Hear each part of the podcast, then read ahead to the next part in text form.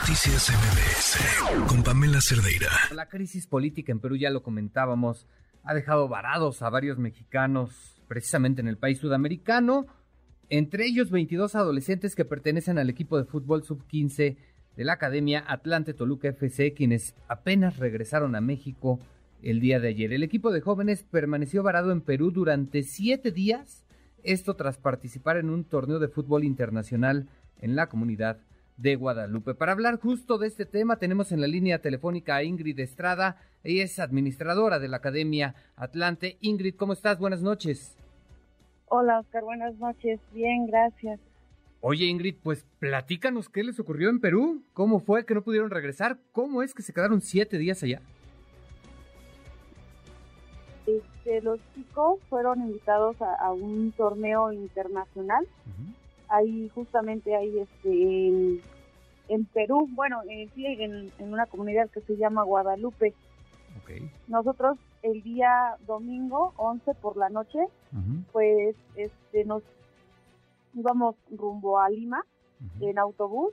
Sin embargo, eh, debido a los bloqueos de la carretera por los problemas políticos que pues actualmente todavía tiene el país, eh, ese día pues ya no pudimos llegar a Lima. Y pues prácticamente fueron siete días más de los que teníamos planeado estar ahí. Ok. Ok, eh, se quedan ustedes varados siete días. ¿En este tiempo recibieron algún apoyo por parte de la embajada de nuestro país? Este, en el momento en el que yo me percato de la, de la situación, eh, pues obviamente me pongo en contacto con la embajada y desde ese momento pues eh, nos brindaron su apoyo y estuvieron eh, al, al tanto de nosotros, tenían nuestra ubicación en tiempo real y pues ellos nos, pues sí, lo que nos comunicaban era que teníamos que ponernos en un lugar seguro. Ok, ¿Cómo, ¿cómo fueron estos siete días que estuvieron ahí en Perú, Eh, mira, los primeros días, lunes y martes, eh, estuvimos en una comunidad llamada Virú, que está a 10, 15 minutos de ahí de la carretera panamericana, que es en donde nos quedamos justamente varados. El día miércoles la embajada eh, nos manda escolta para podernos transportar hacia Trujillo, que obviamente ahí estaba, este, pues es una, igual una ciudad tranquila. Y ya este, pues ahí nos quedamos prácticamente miércoles, jueves, viernes y sábado. Sábado y domingo, que el día de este, el día domingo ya fue cuando eh, pudimos tomar nuestro nuestro vuelo de regreso de Trujillo a Lima y luego el lunes por la mañana el día de ayer, pues nuestro vuelo de Lima a la Ciudad de México. Ok, e, estamos hablando de que eh, en este equipo de fútbol hay jóvenes de 15 y 16 años, ¿correcto? ¿Cómo, cómo, cómo reaccionaron los jóvenes pues después de tanto tiempo varados, ¿no? Ellos iban a jugar fútbol y se quedaron atrapados por una crisis política. Sí, claro, pues eh, la verdad los chicos tranquilos, en todo momento se les habló con la verdad de qué es lo que estaba pasando, porque desgraciadamente el día que nosotros llegamos a Lima, se da la noticia del posible toque de queda que en ese momento dijo el presidente que estaba antes de que lo detuvieran.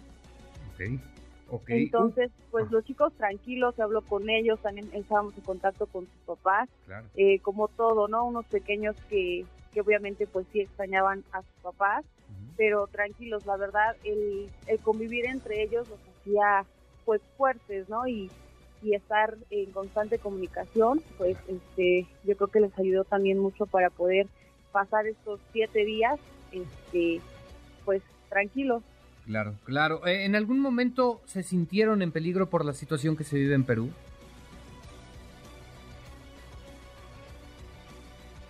Eh, no, bueno, los chicos también pues no en ningún momento vieron eh, nada eh, fuera de, lo normal. Sí, a lo lejos se veía obviamente un humo este, negro que era de las llantas que estaban quemando. Sin embargo, así que ellos apreciaran algo este, feo, no, gracias a Dios en ningún momento ellos apreciaron nada feo. Ok, qué bien. ¿Y, cómo es que, que lograron al final de cuentas pues regresar a nuestro país?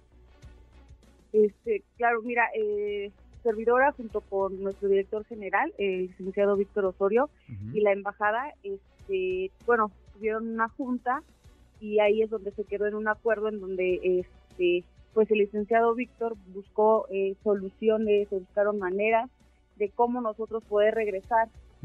Y se optó la, la, la opción de que el día domingo se comprara un vuelo del, del Trujillo a Lima y ya posteriormente pues nuestro vuelo que teníamos de Lima a la Ciudad de México.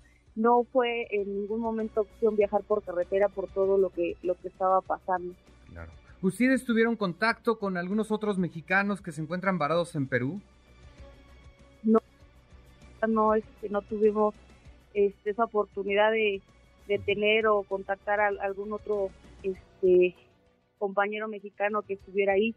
Sin embargo, el día domingo, cuando, bueno, el día lunes, en la madrugada, cuando nosotros ya estábamos en el aeropuerto, este, fue este, un personal de, la embajada para obviamente, este, pues, eh, checar que estuviéramos todos bien, etcétera. Y platicando con él me comentó que justamente también iba a haber este, otros mexicanos que igual iban de, venían de regreso para acá y pues que obviamente también ellos les habían brindado su apoyo.